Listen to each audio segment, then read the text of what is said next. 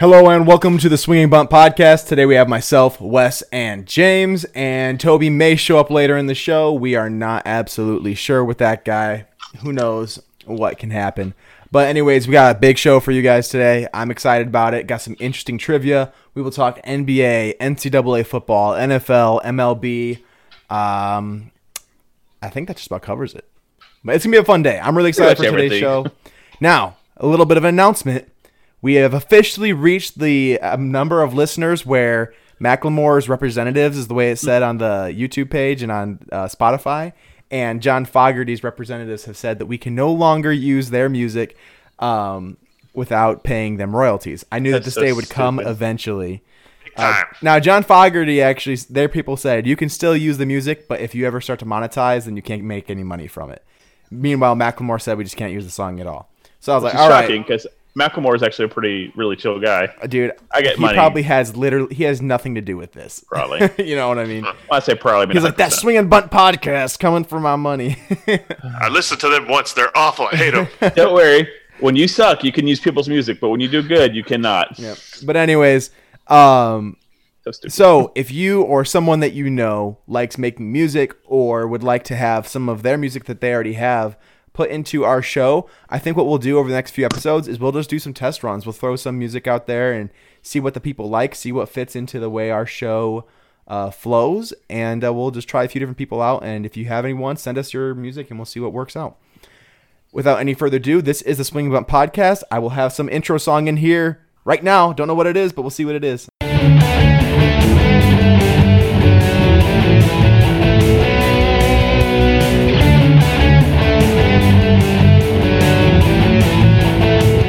Okay, so here we go. Let's get into the news from the sports world. So far, this last week or so, since we last recorded, Joe Kelly uh, attacked a few Astros. He missed, but he was definitely trying to hit them. He went after um, Bregman and Correa and Altuve, right? Uh, just just Bregman and Correa. Just Bregman and Correa. And then he struck out Correa and proceeds to yell at him and taunt him, give him a nice little poochy face. I personally loved it. I think Joe Kelly's a hero. I know Wes, you're not. You're of course Wes liked isn't a fan as the Astros, but uh, he got suspended eight games, which eight out of sixty games. I mean, that's over ten percent. It's what 15, 13, 15 percent of the no, almost fifteen percent of the year he's suspended for, uh, which I think is a little ridiculous, especially since he didn't even hit anybody. But it's uh, Repeat offender. that's eight games more than all the Astros got suspended for combined for cheating and winning a World Series. So to me, I think that it's a little bit messed up. But of course, you can't go injuring people. He didn't hit anybody, but he could have since uh, severely injured someone. So whatever, it is what it is. We got a lot to talk about, so we'll continue to move on. Hey, Uh, well, I have one thing to say yes, about him. yes. Uh, this is actually like mind blowing. But you remember what he was popular from during the uh, lockdown? What he was the most popular thing he did? Oh yeah, throwing up, working on a changeup and throwing it through his window at his house. Yes. Okay. So I was listening to the local sports channel here, and they were, were talking about it. how it was a setup for what he did against the Astros. He was playing the long game. Yes. They were like, so he can go back to that and say, "Look, I, I might I've working on struggle this with my pitch." control." Mhm. Uh, I was like, "That Dude, is genius. That's is. actually probably true." And it very, I saw the same thing. It very well could be true. Just think about it. You're on quarantine and your team just got knocked out of the World Series by the Houston Astros, who are confirmed to have been cheating, and they received no punishment for it. Oh And my gosh, are you? s- I'm not. Even, no, I can't even say anything to that. The Receive players, no the punishment. players, the players had no punishment. The we're, players. we're still talking about this. Okay. We always will. The All right, team, so- the team received a punishment, but the players they get their World Series and they have no punishment on them whatsoever. I agree they should have got punishment, but Right? Like we are, we are past this, right? No, no. Joe Kelly is a repeat offender. He this is not the first time he's thrown at a guy. He's The doing thing a is- 96 mile an hour fastball at Alex Bregman's head The thing He is too, Wes. on 3-0 count. The thing is, is uh, the season just started, so people are just now getting their chances to get hacks at him. Especially being, Oh. especially being the Dodgers. You know they want to hit them. They're mad. Okay. In baseball, when someone ticks you off, you hit them, and you get punished for it. It's You don't throw do. it for someone's head ever. It is. That's how I'm not saying it's okay. Careers end. I'm not saying There's saying a it's guy okay. on the Astros. There's a guy on the Astros, up and coming shortstop. I forget his name. Not that Dickie. Thon. Dickie Thon. He was an up and coming shortstop. He was going to be the next great shortstop in the National League. Takes a hit to the head, out for th- uh, three seasons, was never the same player ever. That I'm will not- ruin careers. If he would have hit Bregman in the head and would have ended his career or killed him, he, th- this wouldn't have been an eight game suspension, and I'm- it could have. I'm It not did. justifying that what he did is okay. You just said it's no, okay. this is not You what I was. said- you That's said not what I was everyone saying. wants to do it. If you would have listened, everyone does want to do it. Everyone hates the Astros because they cheated to win. So that's not going to change. People are going to keep hitting them. It doesn't make it okay. this is hit someone in the hockey hit, section. hit someone in the back. You don't hit someone in the head. I agree with you there. But what the point agree that I was that trying well. to make is Joe Kelly was trying to say, all right, if I can practice and throw this ball at my window, then I can act like it was an accident when I hit the Dodgers later. So, anyways, moving on from that, no, you never hit someone in the head. Do I think that the Astros should have gotten punished? Absolutely. Does Joe Kelly need to punish them by hitting them in the, the head? No. Did he hit anyone in the head? Also, no. So, Tried. he, he may have tried. He also may have just tried to scare him. I think he has a little more 96 control at than the that. head on 3-0 count. Moving on. So, Yoenis Cespedes, 2018, got injured falling off his horse or stepping in a hole or whatever it was. It was both actually. Yeah. And um, he didn't finish the season. Then he didn't play at all in 2019. He comes back here in 2020 and starting off pretty okay. He had a home run, I think, on opening day. He's the or- reason why they won their opening day game. yeah. Yeah. And uh, then on Sunday, their Mets are looking for him, and they're like, "Hey, we've got uh, Yoenis here in the lineup. Where is he, guys? Uh, I don't know. Had anyone hear from He, him? had, he packed everything out of his hotel room. till No one gone. could find him. He got out of there. He just went home, told nobody. His agent didn't know nothing. They finally get a hold of him. He's like, "Oh, uh, I opted out of the season." Uh, okay, I guess that's how that works. So Cespedes will no longer be playing for the Mets this year. And you can't even the worst part is he can't be punished for it because of the stupid coronavirus. It's ridiculous. Um, sadder news for the Atlanta Braves. James, while you were sleeping last night, Mike Soroka tore his ACL when he Achilles, went to but that's okay. Achilles, I'm sorry. Uh, when he went to cover first base, it was uh, devastating. I mean, he's the ace of your team, and I think you're a World Series favorite or potential team to get to the World Series. And losing your ace is just huge. It's just very similar to the Astros' chances. I mean, they weren't the favorite to go back to the World Series, but they were a team that could be there. Now, both of you guys looks like um, those chances are severely hurt. Yes. yeah. Mm-hmm. That's exactly what I thought as well. So I hope the Braves still can. They're my favorite National League team to root for this year, and they have been for the last few. So I hope that uh, they can pull something together here, but we'll see what happens. We'll see.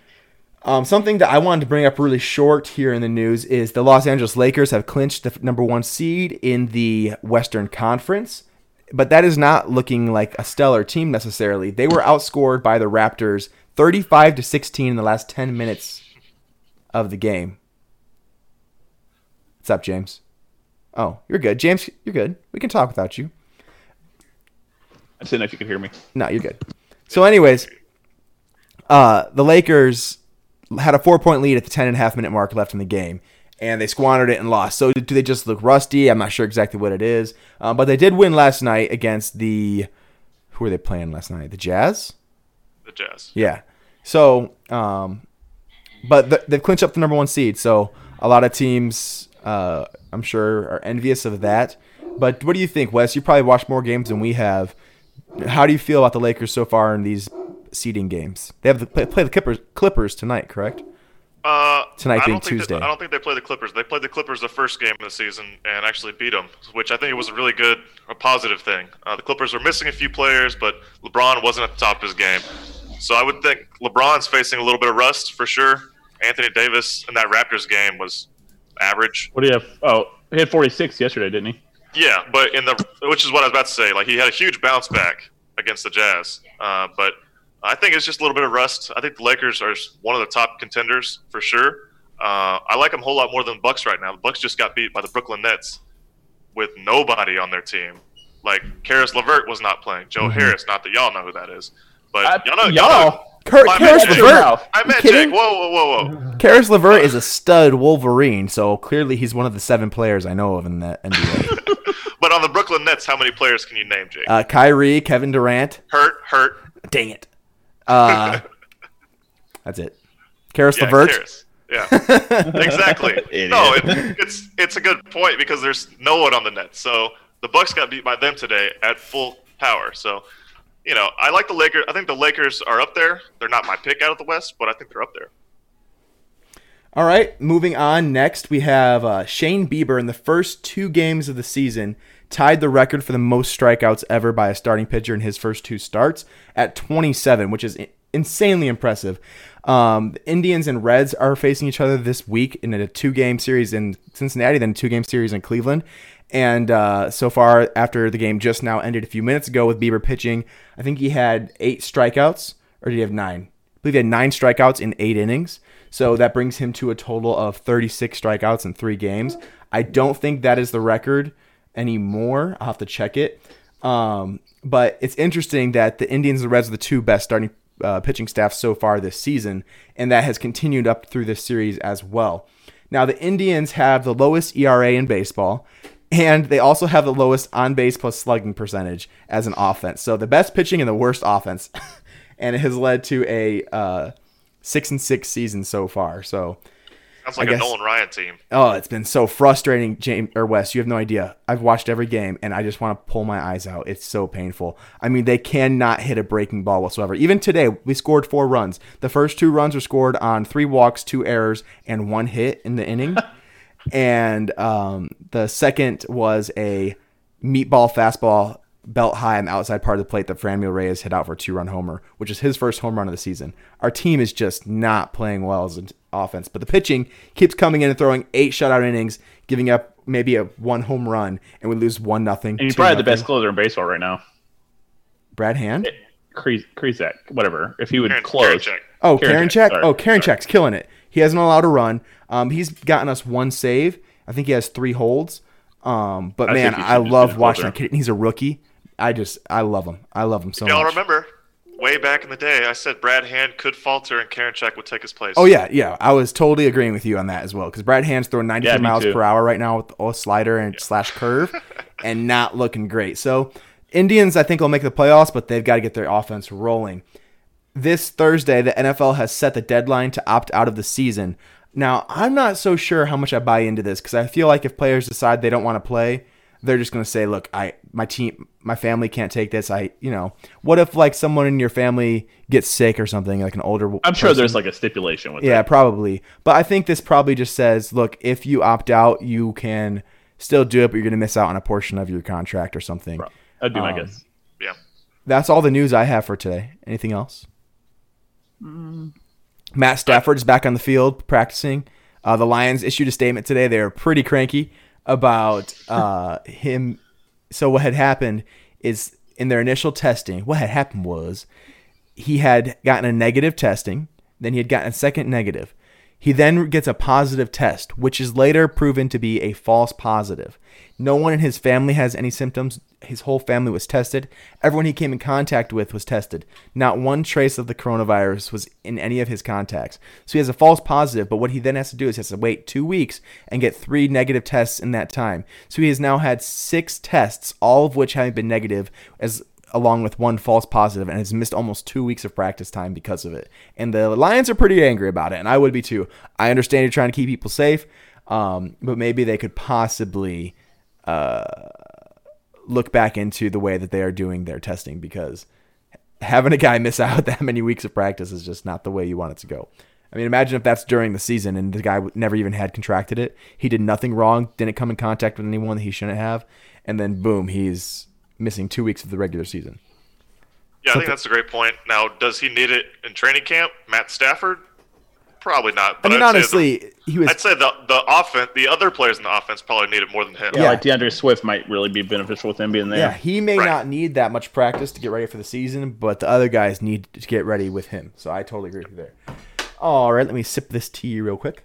Um, I know we're going to talk about this later, but it might be better to talk about it now. Sure. Uh, the smart trackers for the NFL. Yeah, so uh, explain this to me because I actually don't know what this concept was. Okay, so if you're in, if you come to a stadium or you come to your practice set or whatever, the first thing you have to do is you have to put the smartwatch on. And the smartwatch uh, is created. It's, it's GPS based, and every single person has to wear one. And so that way, as you're walking around, as you're pricing, they can tell who you've been in contact with, um, whether that be you know at the practice field, in the showers, or just wherever in the cafeteria. They can see who you're around. Um, so that way, when you test positive, if you test positive, they can see exactly who they need to go to uh, to see who's in danger of having the coronavirus. Um, it's just basically a way to So speed it up contact tracing. basically. Yeah. Um, but it was it was way more advanced than that. That was the very late version. This is going to be um, very in depth GPS, like almost like you're just walking around with a GPS on you that's very accurate at all times Yeah. within like five feet. Okay. Mm-hmm.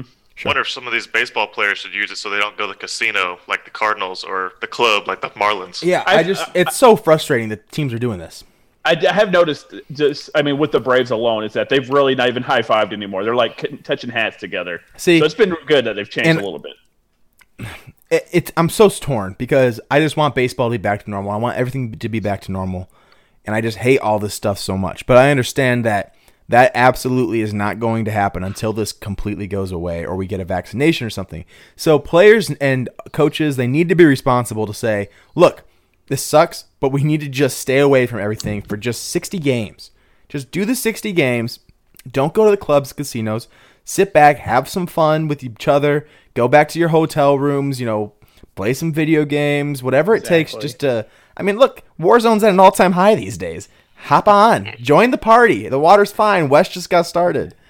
But the thing is, is like these guys are going to casinos in Vegas or wherever they are, and then going back to their team.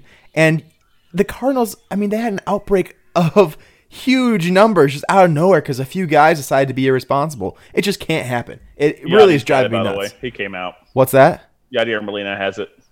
He does have it. Yeah, he came out and said it. Sad. So, and he's he's old enough to be in the dangerous area. He's not that. old. All right, Wes, your turn. So, what are some takeaways that you have so far in the NBA season? Some surprises? Are the Rockets a favorite? They shot 61 threes the other day in a win. So, what do you I'd say? say that's that's that's kind of normal for them. yeah, but I mean, It's wasn't it in the record? it's- Uh, I don't know if it was a record. I think they've shot in the 60s before, but yeah, they have the record. Yeah, Ridiculous. but they're up there. No, I think uh, they've played well in the first couple games. Uh, I think a few teams coming back from are a little rusty, and so are the Rockets, without a doubt. But uh, you know, I think they've they've come out pretty sharp, all in all, compared to other teams. So uh, I wouldn't come out and say that they're a contender though, because I've seen what the Clippers can do at full strength to Hmm. them, and they beat us up in the paint, rebounding. Are- It's, it's Are there certain teams that um, you think that they match up against really well compared to others that they don't? Definitely, definitely. I'd say we match up with the Nuggets really well. For some reason, we just we kill the Nuggets every time. Poor Which is funny because they're big. Well, yeah, and then honestly, the the Jazz we match up extremely well with because we just completely take Gobert out of the game because we put four shooters around, and Gobert has to guard Westbrook, so they, he has to come out unless he wants to give up, you know, guard Westbrook the whole game. But uh, teams we don't match up well, we don't match up well with the Clippers. The Clippers will kill us every time. And honestly, the Mavericks, the Mavericks gave us so much trouble. Now the Mavericks uh, the are other a day. solid team. They've got Porzingis and Yeah. Doncic. Is that how you say his name?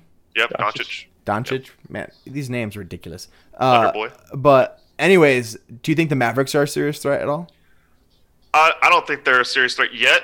I Okay. think they're going to be a tough out, maybe six or seven games, whatever gotcha. whatever round they go out. But I don't think they're NBA contender yet. Okay. uh, at least not yet.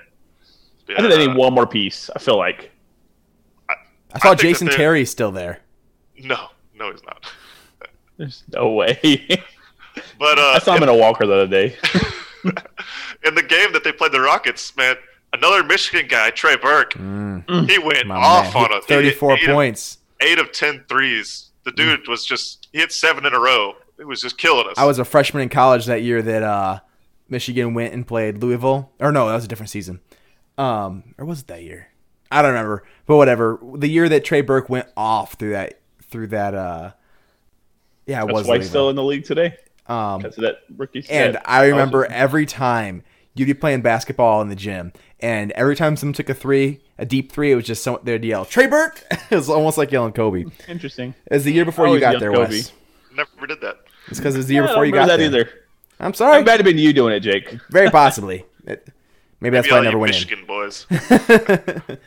Um, then we have the ACC schedule and the Pac-12. I want to talk about uh, NCAA football. So, James, you want to take the lead on the ACC schedule? Was that you or was that Wes? Okay. Um, but just so you know, all the teams, all the schedules have come out now. Oh, have they? Yeah. Okay. And are they all going to be interconference? No, the Big Twelve is going to play one game out of their conference. Each the rest team? is in the conference. They play nine and one out. Okay. yeah. I think it was the Big Twelve.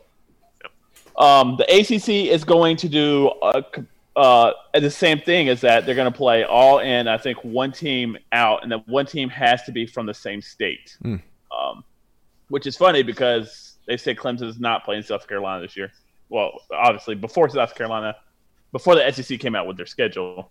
Oh, okay. Um, but that includes Notre Dame, which I think is so funny because Notre Dame is literally in the middle of the country, uh, and yet they're part of the ACC this year. So I don't know if Notre Dame's just going to stay down there. I don't know how it's going to work. Wait. 'cause the purpose is to prevent traveling. Oh, okay. Yeah. Well, I know But- Notre Dame's in the ACC in every sport except for football. Yeah, I don't That's- understand that. Maybe that's why. I'm not and sure even what they'll it. do. They might just schedule a bunch of big. See, the Big Ten's only playing Big Ten though. Yeah, well, uh, Notre Dame's only playing ACC. But Oh, here's the are thing: they still going to do that? Okay. Yeah. Maryland is in the Big Ten. Yeah. They're Maryland. It's money. It's money Yeah, based. it's so, So- stupid. Well, anyways, well, in other news, we'll see what happens with the scheduling. The Pac-12 players have come out over 400 and something players or 300 and something players, and they have a list of demands that must be met in order for them to have a season, or else they're threatening to sit the year out.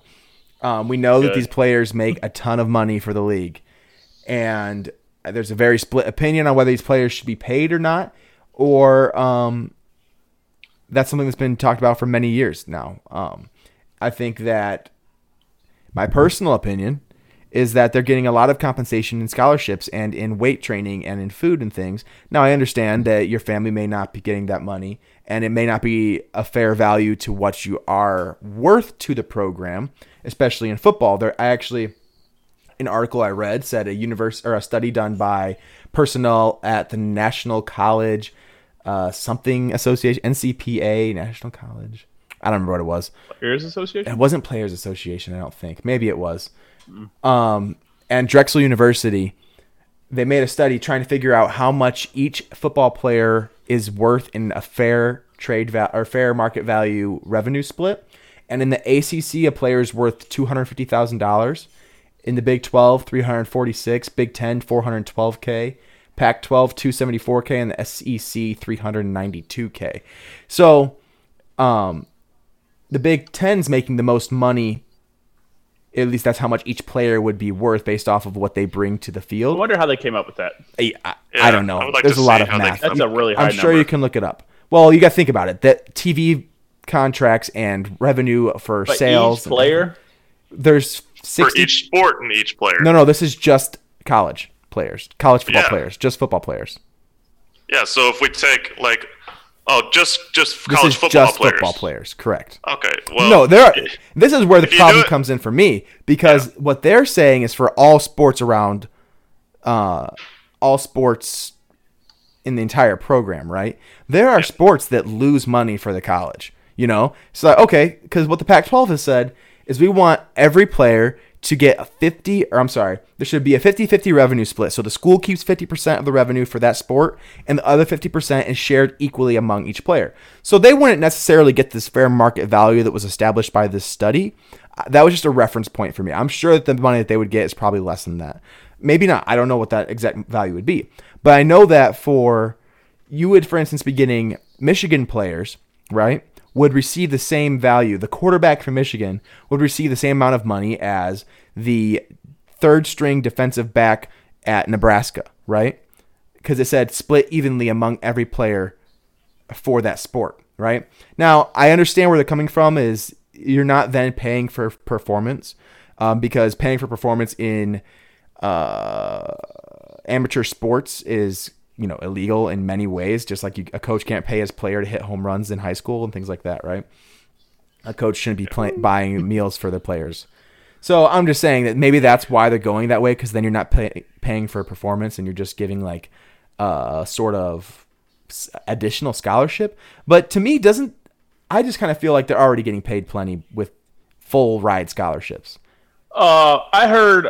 A, sorry, Wes. If you want to go, you can go first. No, no, no, no, no. I was just scratching. I was listening to a it was a swimmer, I believe she was, and she talked about how you know she grew up in a pretty wealthy family and stuff, so she never struggled. But she said she was in the same dorm as the football players, and she said that there was multiple football players that like they give them money to eat, but they barely give them any money to eat. So like once they got done with their money, they just didn't really. These are the people that are like all stars that are like Do they not know. get money at the the um? Do they not get to go to the cafeteria? Uh, I don't know how it worked out, but she was talking about how they always struggled to eat, and you know, you're not eating, you're playing football. I mean, you're gonna get sick. It's gonna happen. So Yeah, in the I- maybe they could give them like a, a credit for food or something. Mm-hmm. I think that would be good. I think, I mean, that's essential. You got to have food. Because to me, I understand that these players are making a ton of money for colleges, and I'm not totally against the idea of being paid. Because I think that I think what should, they should be allowed to do, honestly. Oh, my camera's falling down. Pardon me.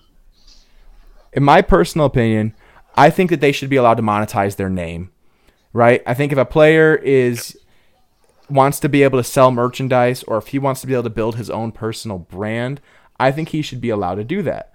Um, I see no reason that Joe Schmo who you know wants to start his own clothing business using his name or sell his own advertisement shouldn't be allowed to do that in my personal opinion um, if the school doesn't want to directly pay them i understand that as well because i love the idea that amateur sports are playing for the love of the game and playing because they love to play the game and they want to have fun. And personally that's just it's not necessarily true because they're already working on their career as they're getting ready for the nfl but most of amateur sports the players don't ever go in professionally. And i don't want that to change because of the top you know 5% that are looking at playing professionally. Now that was only one of their demands as money related we also have several alts, uh, other demands i pulled out a few like health insurance for six years past their college eligibility uh, a racial injustice task force, as well as clarity on COVID um, rules, regulations, and safety implements put in place. What do you guys think about some of those demands? I don't understand the health insurance. Why? So they claim that they are risking their bodies for this school, and that once they are no longer part of the team, their bodies are no longer taken care of, and they then have to pay all these medical bills from the injuries that may have happened after, the, dur- while they were on the team. Uh, But they don't have to play. I don't understand that. Yeah, they don't have to play. Um, but there are players who receive, you know, very strong injuries that can debilitate them well past their eligibility time. And they're then paying those bills for years and years and years, especially if that injury keeps them from going professional. So I think it's kind of a rare case kind of thing. I mean, you think about the big time pros, they're able to pay for their own health insurance, of course.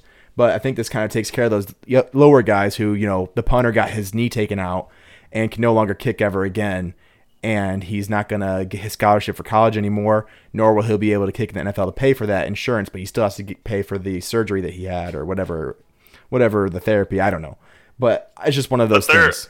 But they're saying that they want health insurance after college. I'm For six sure- years after their college eligibility. Right, because I'm Mm-hmm. pretty sure if a player, like a high profile player, tears his ACL, the school is going to pay for that surgery. Yeah, I mean, I tore I'm my shoulder and I didn't get my shoulder paid for by my college. We went to Maranatha Baptist University. We're not getting nothing paid for as far as injuries. I'm But still paying I for think, that. I think a part of it is uh, all three of us being student athletes at one cer- at one point or another. Uh, you know, we. We, we didn't get paid to play. No, you know, and I didn't want to. We're playing for the love of the game, you Mhm. know. So I think it's, uh, you know, it's it's a different level, of course. You know, they're division Mm-hmm. Division One athletes, but uh, I'm I'm for uh, you know being able to use your name to make money, but uh, you know, as far as uh, as far as schools giving them money, there's a big thing called Title IX that's never Mm-hmm. Yeah. going to make that happen And unless I- everyone across the board gets the same amount. I think it would be cool even too that every player whose uh, likeness is used in an ad or a promotional program, you know, there's ways to calculate. Like I work in marketing and I know that you can calculate how much business a certain ad generates for you. How much does this uh, certain ad, how many clicks does that get? And then you can translate how many clicks does it take to get a dollar in sales? So you can know how much a certain ad is making. So, for instance, you could say if this player's picture is on this poster or in this commercial, Or then in they this deserve video game. yeah, or in this video game, exactly. Or uh, or if we sell his jersey sale, then you can work out a way that revenue could go to those players at a certain rate. And I think that that would definitely at least help pay for their food and their expenses while they're in college. Um, but yeah, that's my thoughts on it. I understand where they're coming from. Do I think that the Pac-12 players will sit out if these demands are not met? I do not because simply if they truly do care about their careers and they want to further those careers, if you don't play, you're not going to be drafted. You have to play to be seen. So I don't expect them to actually sit out if nothing happens. I expect that the retirement Pac-12 will make yeah. I expect that the Pac-12 will meet some of these demands or at least find some kind of compro- compromise. I can see I can see them doing the racial injustice task force. Oh, and the code absolutely. I can see those two happening. Yeah, but the financial things, I mean, these colleges make so much money and they don't want to give it up. yeah. So now Jim Harbaugh, though, the one of the most highest paid coaches, is one of the biggest advocates for players being paid. So we'll see. Maybe he could be a, a voice Maybe for he them. can give some of his money to pay. yeah, maybe. he Again, people that have money, they have it because they work hard and they don't give it away. So we'll see. sounds like capitalism. Anyways, Moving on to our NFL power rankings. Now, last week we were going to move into our 17th spot, but we had to stop because uh, a certain someone has their favorite team much higher than the rest of us. So let me go ahead and pull up that document really quick. All right, so at 17th, uh, let me walk through who we have so far, starting from the bottom. We have the Jaguars, the Washington football team, the Bengals, Dolphins, Lions, Chargers, Giants, Jets, Panthers, Bears, Raiders, Broncos, Browns, Cardinals, Rams. The next team on our list is someone that um, myself, Wes, and Toby would have much further down the list. Near the bottom, we have them at um, two, two, two, where am I? We have them at somewhere around the 20th best team. But if we look at where James Martin has them, he has them as the eighth best team in the NFL. So, James Martin, you need to give statistics and explanation as I to why the Falcons are the eighth best team in football in 2020. I'm ready. Okay, back it up. Okay. So last year, uh, they didn't have two of their offensive linemen. They were out for the season. Okay. They're back. Okay. There are two best linemen, Okay. our right tackle and our right guard. So his whole right side was destroyed because he had nobody blocking for him. All right. So Now- let's with the offensive. Did Matt Ryan have a bad season? No, I mean he never has a bad so season no matter what. happens. there's not going to be a ton of improvement on that, then I wouldn't think. Well, no, that affects the run game too. okay, the run game, sure, sure. Okay. Which gets to our run game. Todd Gurley is a million times better than Devonta Freeman. A million. I counted. I like a million. I like how you're working on statistics and uh, believable numbers here. no, seriously, Todd Gurley is better. Uh, He is better than at Devonta. Freeman. Now he did Uh, not look great last year, but he also wasn't used scored very so much. many. He scored like a ton of touchdowns. he scored a lot of touchdowns. He's put in. Uh, Which our score. problem is, as a team, is we suck in the red zone. He's gonna fix that problem. Okay, you got Julio Jones, Calvin Ridley. Uh, you know they're they're gonna be who they are. They're gonna both probably get a thousand yards and probably, I mean, probably not a ton of touchdowns. Lost Austin Hooper, but you did gain your boy. But I think Hayden Hurst is better. I think he's more He's fa- physically talented. He's faster. Mm-hmm. He's bigger, and he's stronger.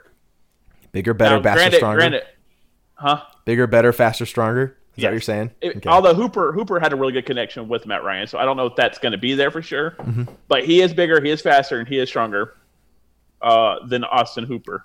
guess we'll find out about his route running ability. Yeah, see, I don't know much about that. he looked that's solid a- in Baltimore. I mean, he just was behind Mark Andrews. Is the only issue. You know who else was a great athlete? Stephen Hill. You know who else was a great athlete? David Njoku. I thought I was doing this, but that's okay. Y'all keep going. Hey, Sorry. you really think we're just gonna let you rank them? How many spots? I'm spots not higher? done. 10 I haven't spots got high- to the defense You think we're gonna Sorry, let you rank go them ahead. ten spots higher, and we're not gonna give you grief? You're getting grief, yeah, bud. I do. I would let you talk. Okay, go ahead. Your All turn. right, and our third wide receiver is Russell Gage, who is very underrated. He is very good. I, I agree. Uh, and he's a sleeper for a lot of people this year. Um, so that's our offense. We're going to improve. Our offensive line got better. We got a better running back, and all around. So our offense is always like top top eight, top five maybe in NFL. It's what it usually kills us is our defense. But this year, We got Keanu Neal back. Keanu Neal is probably a top healthy. He could be a top five safety in the NFL. Granted, he's always hurt, uh, so I'm not gonna put too much um, stock in that. But he is very good, and right now he is healthy. Uh, we got Dante Fowler. We haven't had a good pass rusher. I mean, Vic Beasley had one good year, but Vic Beasley really was not very good. Um, so we got Dante Fowler. We got Deion Jones, who I arguably would say is top three middle linebacker in all of football. I'm a little biased, maybe. We got Takk McKinley, Grady Jarrett, who are two of the Grady Jarrett's. I think he was he was in the top At 100 defensive players. tackle. Uh, yeah, he's very, very, very good. Uh, he's a big dude. He's strong. Uh, then we got Takk, who feeds off Grady Jarrett. Takk, Takk is still kind of young. Um, he makes some. Don't forget about. Younghoe Koo. Can I get there? I'm just saying he's probably the best player on your team. Uh, and then we got Allen Bailey, who's a pretty good defensive end, who's going to be on the opposite side of um, of Dante Fowler. You know, Fowler had been a linebacker for um, uh, L.A. for a few years, and it really affected his play. I mean, he's a natural defensive end that was converted to a linebacker, and now we're putting him back at defensive end, and he's going to uh, hopefully really help the defense. We got AJ Terrell in the draft this year. Which people are maybe he might, might have taken him a little early, but he's the spot that we need. We needed a cornerback, and if you look at his stats, he was actually really, really good. Um, what have I picked him? Probably not, but I'm also not a scout. Uh, we got Damontae Kazee, who actually was leading the league in interceptions at one point last year. So he's a ball hawk. He's when he a- got one interception in the first game. God, I hate you. So much. uh, we have Isaiah Oliver, who is our other cornerback. Who um, he might be our weakest spot, but he's still decent. He's very good. He's solid. Um, I feel like our defense went from like probably bottom half to easily. Actually, we probably we were much improved last year. So, Um, so what key? Because their defense was still pretty bad. What? yes. Just quick sum up. What key pieces have you added that makes you think that they're going to make this big leap this year? Uh, the run stopping of Jarrett and McKinley, and then the pass rush of Dante Fowler. Okay. I think it's what's going to make the difference. Now, he had all day to throw last year. You're Everybody. That Jarrett McKinley will have a bounce back season to lead the defense. Was Jarrett had a good season last year. McKinley did not. Okay. so Grady Jarrett is really the only name I'm super familiar with, and it may just be Dante my, Fowler. uh, Dante Fowler. I apologize. Um, it may just be my unfamiliarness with the Falcons. and this is the thing I know, and that's the thing I know the Falcons better than anybody. Right, so and I, know think that may people. build into a little bit of bias because you see all the great things they do so much more than everyone else that can get built in there a little bit. No, don't get me wrong. I think the Falcons could be a team that do well, but do I think that they're going to be the eighth best team in football? I do not. But I understand where you're coming from. And look, the Browns think they're going to the Super Bowl every year. So the Browns fans do. So we'll see what happens. You never know. I can't believe you just put us in the same category as the Browns. I think the Falcons, talent wise, are probably up there. Definitely in the top half of the league. I will say that.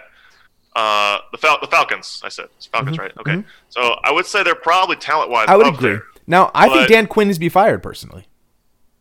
I still got Yeah. some more to say when y'all are done. Oh, man. Or right. was it done? This is I would just segment. say I think Todd Gurley is. Uh, I think he's a shell of his, of his former self. I don't He think is. he's, He's the not guy who he you- once was. I don't think he's the guy you think he will be. Let me just say that. So go ahead. I don't think I don't wait. think the Falcons expect him to be who he once was either, though, Wes. But I do think he's an upgrade over Freeman, especially since Freeman barely ever plays because he's always injured. Say the same for Gurley. That's true. Okay. So before I was cut off again, uh, if you look at the Falcons last year in the second half, they beat San Francisco. They beat uh, was it Baltimore? They beat one of the top three teams in the league last year. They beat both of them in the final eight when they had to start winning. So Dan Quinn didn't get fired. They started winning all their games, and Dan Quinn's going to start off on the hot seat immediately. And I don't see them not playing for him again. They're going to finish like they finished last year. And on top of that, The Falcons did close the last set, not eight weeks of the season, beating the Saints and Panthers. They lost the Bucs and the Saints the next two weeks, but then the last four weeks of the season, they beat the Panthers again, San Francisco, Jacksonville, and Tampa Bay. So, So they beat the Saints. one The win against the the Saints, one we one win against the Giants or Niners. I mean. 49ers is a good win. Um, but they did lose six weeks in a row. They lost They seven started of their off first I- seven I of their first eight. Yes, they were very bad, Mm-hmm. and that's why once they s- talk, they, everyone started talking about. Even the owner started talking about possibly Firing Dan moving Quinn. on. Yeah, and then that's when they started winning. And Yeah, it's related to Todd Gurley, uh, the reason why I think Todd Gurley is going to have a great year is because we have him on a one-year contract. They don't give a care about him. They're going to run him into the ground because we don't need him next year. We don't need him, and I, I think Todd Gurley is going to have one of his better years. Not not his MVP. If he won, it, did he win the MVP that year? Well, that year that he went ab- just absolutely insane. I don't think he's going to have that, but he's going to have way better than he's been recently. I think So that's why I you're put not them up so you're high. not afraid of if they run Todd Gurley into the ground that he will just fatigue out or No, I like again? Ito That's what I think. That's what I think. I think. I, I think if they try to run him to the ground, he's going to break down so I think fast. so too. Because that that knee, man. I mean, we don't even great. know about. He's never hurt his knee. I mean, he just said it hurts. He He's never a actually hurt it in a game. degenerative Yeah, but it's never really affected him. the The Rams just never ran him. He never actually was affected by his knee in the sense of not quality of runs. As far as we know, As yeah, as we know. Okay, I mean, there's always that possibility of not knowing. Todd Gurley was used in the run game last year. What the reason that his, Goal line run. He had a lot of short runs. He and didn't. and he did not have a ton of passing attempts last year. Which one thing that hurt him last year, I think they should have used him more in the screen game, but I think it's because of his cutting ability that they may not have. He did still have 220 carries last year and only a 3.8 yards per attempt. But he had a lot of goal line stuff though. Like he true. didn't have a chance to get a lot of 12 yards. touchdowns was was nice. Uh, the, his biggest downfall last year was his receiving. They didn't Yes, throw him the ball. they did not throw him the ball very much. He had the most routes run, top three in running back, but only had Just like never tossed catches. it. Yep. Yeah. Well, What's we must move on. Sorry. All right. we must move on. I, I understand it's it's a passion thing. We'll get to the rest of our teams eventually. Now, something that when we originally made this list, the not as many players had opted out of the season yet. So personally, I know we're going to come up on a team here. The Patriots. Um, yes, the Patriots eventually, who I think we I will put lower than where we have them now. But anyways, moving on to our next team. At 16, we have the Houston Texans. Now Toby's not here. Uh, I was gonna have him talk to Wes about this because Toby has the Texans pretty high still. We know they lost DeAndre Hopkins and they gained David Johnson, who uh, what James really believes in David Johnson. Now, I also think that Johnson could have a good year. I've kind of come around to James's side of things. I don't see him as being a top 10 running back. I think he has the potential to be there. Um, do I expect it? No. But he will have opportunity to score and to be a really good running back. Now, Wes, you have them as the number 20 team on the season. Uh, so why are you so low on them? I know losing DeAndre Hopkins is huge. What else? They did add Brandin Cooks as well, and Two David words. Johnson. well, I guess two words: Bill O'Brien. That's why. Two words. Not the I smartest mean, it's, cookie. it's like the the O threw me off. Bill Now- O'Brien is an the worst GM in the history of sports. Number one. Number two, he's not the worst coach ever, but No, the He's- worst he's GM not- in the history of sports is the Cavs GM. Uh, what's his name? Um, Dan. Ah. anyways, the guy who pretty much forces LeBron out, and all the stars in his team always forces him out. He is the worst owner ever. The uh, or GM, I should say. well, he's Anyways, the owner. Dan Gilbert's the owner. Not Dan the Gilbert, GM. yeah, okay, But never he mind, Switches fine. GMs like every four Continue years. on. continue, Wes. So I Bill O'Brien is he's I have a question for you, Wes. yes. So if you had the option of just hear me out. If you could have David Johnson and Brandin Cooks on your team or Hopkins, you would take Hopkins? One hundred percent. I would hundred percent, no question. I Give would me too. the top, the best receiver in football versus a running Oh. back who may or may not be okay. He- top three. I Top would. I would Top argue three. he's the be- most talented receiver in football. Julio Jones is great, but when it comes to ability to catch and in uh, traffic, no one's better. in debate for the number one receiver. Mm-hmm. I would We'll say, you know, there's Michael Thomas, there's Hopkins, there's Julio. But anyways, give me him over David Johnson. Okay, y'all y'all are high on him. I'm telling y'all, he's gonna break down. I'm telling y'all.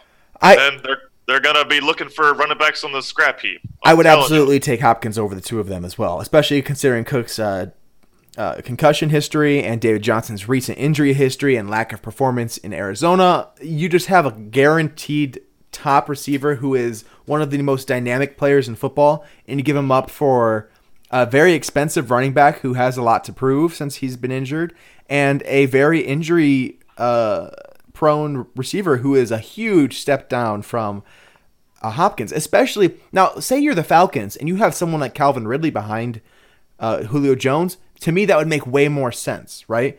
If the Falcons would have done the same thing, it would have made way more sense to me because you bring in Julio or Calvin Ridley and um, what's the third guy?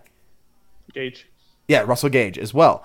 And that would have made a lot more sense to me to have David Johnson and Brandin Cooks there. But when you have Will Fuller and um, Kenny Stills as your next two best wide receivers, and you're giving up DeAndre Hopkins for that, don't get me wrong. Will Fuller is extremely talented, but there is not a more injury prone player in the NFL. And you just add in another injury prone player. What can you expect as consistency of a lineup goes for these guys? You're really banking a lot on guys who have not proven themselves to be healthy and consistent to now be healthy and consistent. So I Yeah, totally I want- agree. But I, I do think say that they Will- have a lot of talent, Wes. uh, if if they can stay healthy, I- if if is like potential, it's what what you haven't given me yet. You know, Will Fuller is injury prone. He's going to get hurt at least half the season. Brandin Cooks could potentially get hurt half the season. Randall Cobb washed up. They just gave him a three-year, twenty-seven million dollar contract. I don't know if he's washed up. He is washed. He's been washed for years Who? now. Randall Who'd you say Cobb. I mean, he's he is. I think that he's He a, is- a nine million dollar player. He's not. he is slow. He's No. a slot receiver who will be open as your third as your third check down guy. He's not. Okay. He's not. You're not paying him to be your star. Okay, so let's let's move on from receivers. Tight end is, uh, I mean, Darren there's some there's some young guys. There's okay. Darren Akins. Fells I like okay. Akins. hmm me too. Uh, okay, yeah, they, they had 300 receiving They're- yards. they're I'm not not saying they're good. I'm just saying I like Anyways. them. Yeah, yeah. We're just saying. Yeah, the sure. talented I'm. I'm on your side here. no, and Yeah, I and I agree. Yeah, so you know the offensive line is improved. We'll see if they can stay healthy. Tytus Howard on the right, Laremy Tunsil on the left. Okay. Defense, yeah, we got J.J. Watt. He has regressed. He is regressing. mhm. He's had a few. He's had a few sacks last year, but he has he has regressed big time. Their their defensive their defensive backs are just the the worst group. Like we we're picking up guys as people were cutting them last year and throwing them on the field. Like Vernon Hargreaves, he got cut. They threw him out here. They traded Don't- a second round pick for Gareon Conley, who they who the Raiders were going to cut. Like just terrible defensive backs we've picked up. You can't name a safety because they're bringing in guys from the Browns, and the the linebacking group isn't any better. So Okay, so Don't get me wrong. I don't think that the Texans are some great team. I think we have them actually. We have them at 16. I think we've got them at the right spot. Uh, you think the Falcons would lose to the Texans? I had the Falcons higher, Okay. just so you know. I, I, just, dep- it I would give it to the home team. 17th. I'd give it to the home team. Deshaun Watson Now- is an amazing talent. They both have That- shaky defenses. That is the one bright spot. Deshaun Watson is going to make up for a lot of Bill O'Brien's mistakes. I think gone next year. I think it'd be a high scoring game, and it would go to the home team. Is who I'd give the edge to. My one fear is if Deshaun Watson gets hurt because Bill O'Brien has made all these stupid moves. Yeah, I mean he's Watson's gonna have to do a lot on his own. exactly. When does Watson's contract end? this year, isn't it? Is it this Uh, year? well, he came in the same year as Mahomes, so he's got he's got the fifth year option, and then they could franchise. if tag I'm. Watson, I'm I'm like, look, hey, Bill Belichick, don't don't worry about tanking for Trevor Lawrence because as soon as I'm done, I'm coming to you, buddy. hey, Oh, they're just so y'all know, the Vegas odds for the 2021 Patriots quarterback, Deshaun Watson has the best odds. Amen, brother. Just so you know. Amen. I will I take like that it. happily. Let's be honest. If they get a number one pick, they're going to trade it away, and they're going to go get somebody from God knows where, and still win the Super Bowl. I'm okay with that. Let's keep it up. Let's keep it up. All right. Next on the list, we have the Philadelphia Eagles, who Wes you think are the number eight team in football. Now, I understand uh, that Carson Wentz is a great player, and Zach Ertz is a great tight end, and Miles Sanders had a great last few weeks of the season. Outside of that, oh, give me a second, James. Outside of that, I don't see a Oh, lot of bright spots for these guys. I, I don't. I don't see a lot of bright spots for the Eagles. James, what are you gonna say? Do you? Would you change your standings now that all the injuries and stuff that have happened recently? in Oh, the- if I had to, it took me a long time to do this. I'm not going to change it. Um, I would move the Patriots lower because of all the players that they have sitting out. Their defense is going to be what it was. Um, I would probably move the Eagles even lower with Alshon Jeffery probably going to be on the pup list for six weeks. I was hurt um, anyway. Yeah, and also Opt out. Marquise Goodwin opted out. Not that he was some amazing stud. but he was someone that Yeah, but I just see the Eagles the being really limited, and I don't see them as the number eight team in football. Well, I, I'm a big fan of Carson Wentz. Now, if he can stay healthy, we'll see. But uh, I, I know, love Carson Wentz too. Yeah, they brought in Jalen Reagor. Uh, Which we'll I see. love. I Yeah, like him great- for next great year. Receiver. Rookies Uh, take time to develop in the NFL. Not receivers. Receivers Yes, have been better do. though. Yeah. Receivers have last been better. last year was an anomaly.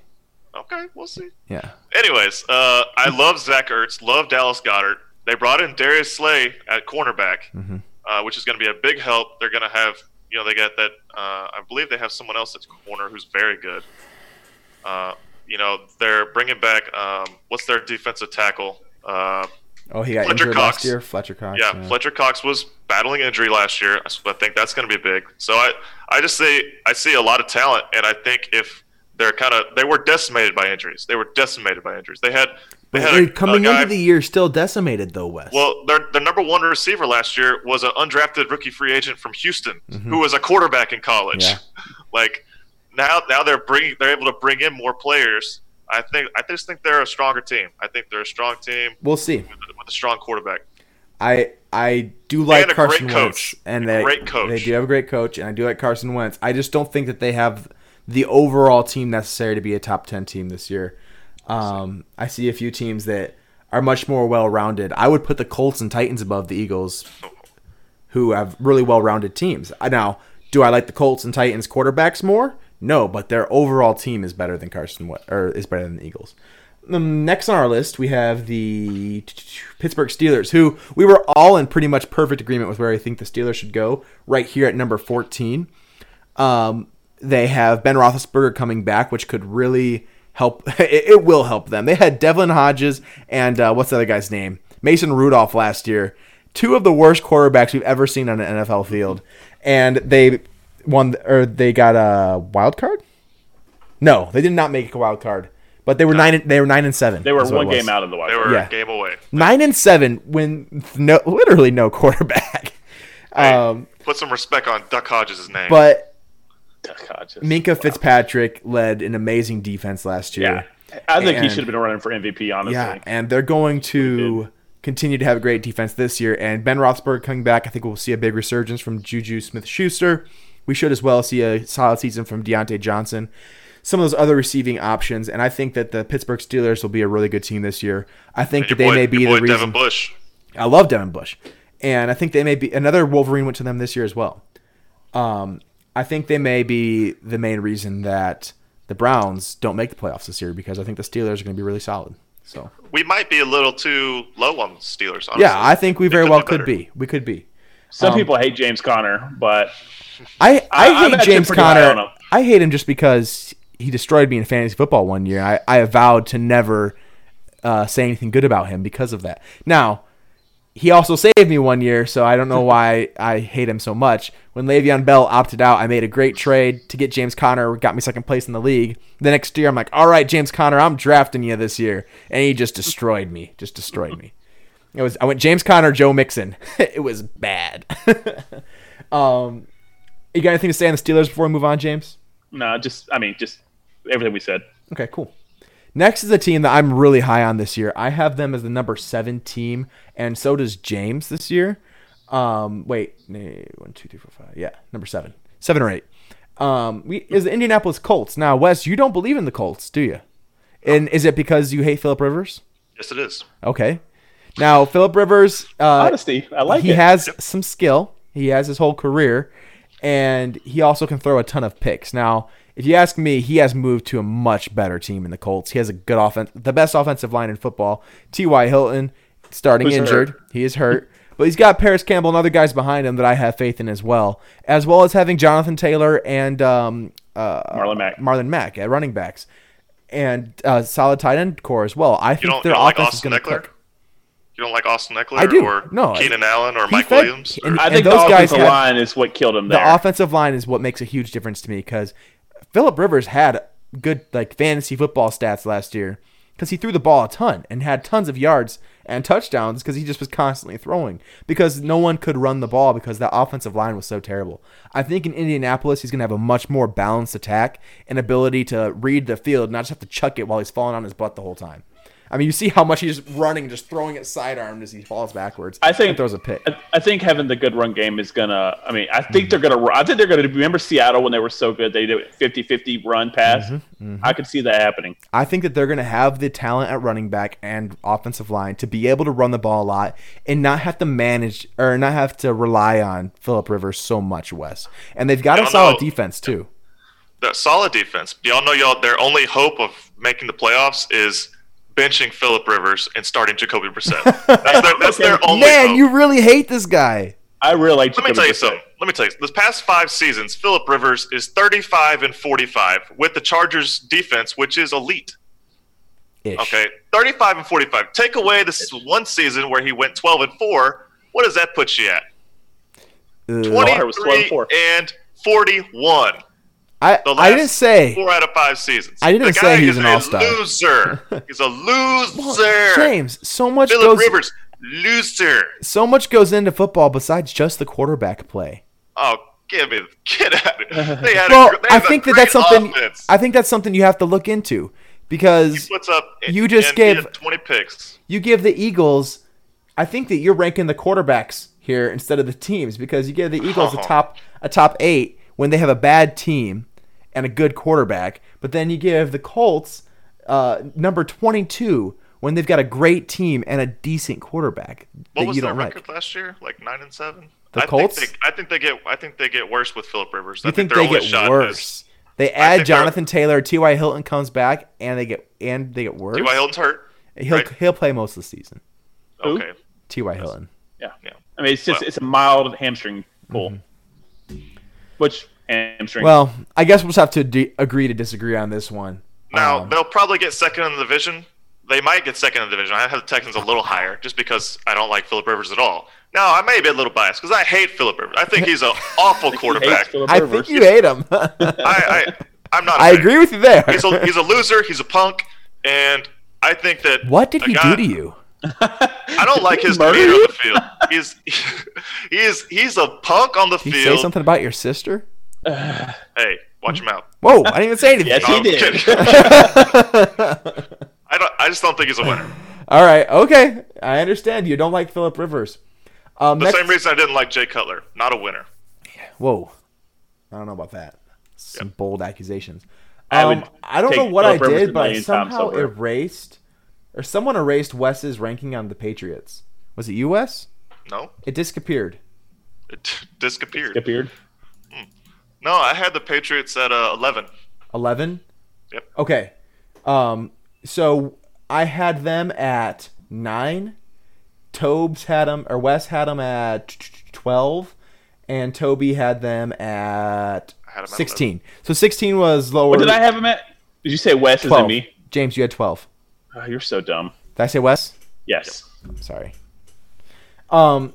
Anyways, we all had them around top ten, and I think that that would have been really well, really a good spot for them had not eight players uh, opted out of the season already, including um, Would you say eight important players too? some of them. Yeah, not all of them.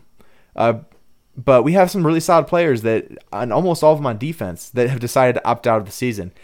So I think that's really going to hurt our defense. I think a lot of young guys are going to have to step up if we're going to be staying in games because the strategy for me was going to be hold people to 14 or less points and hope that Cam Newton can get us around 21, 24.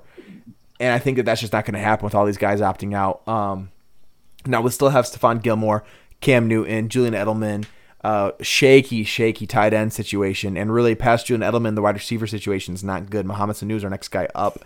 Um, and then we got Sony Michel, Rex Burkhead, James White, and D- Damien Harris at running back, which I think is a really great depth, uh, deep running back core. A lot of those guys are really solid pieces, and they could really use them. And I think if uh, Cam Newton runs the ball, that the running game could really succeed. Um, but I don't see us putting up 34, 35 points a game with all these defensive players sitting out.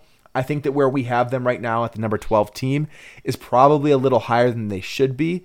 I don't think they're going to tank like some people think they're going to do. I think that the team is too competitive. I think Bill Belichick is too competitive for that. and I see them being somewhere around eight and eight, nine and seven, maybe at best ten and six team, unless Cam Newton just decides he's going to be the MVP and just plays out of his mind. Which with the offense around him, I don't think that that's really possible. So we'll see what happens. Uh, we have them at 12 right now. After all these players opt out, I say we put them more around 15 probably. Yeah. Is that's where I would have them. I think they're a, a top half of the league team. No Um, faith in y'all's first round pick last year, huh? Y'all's receiver.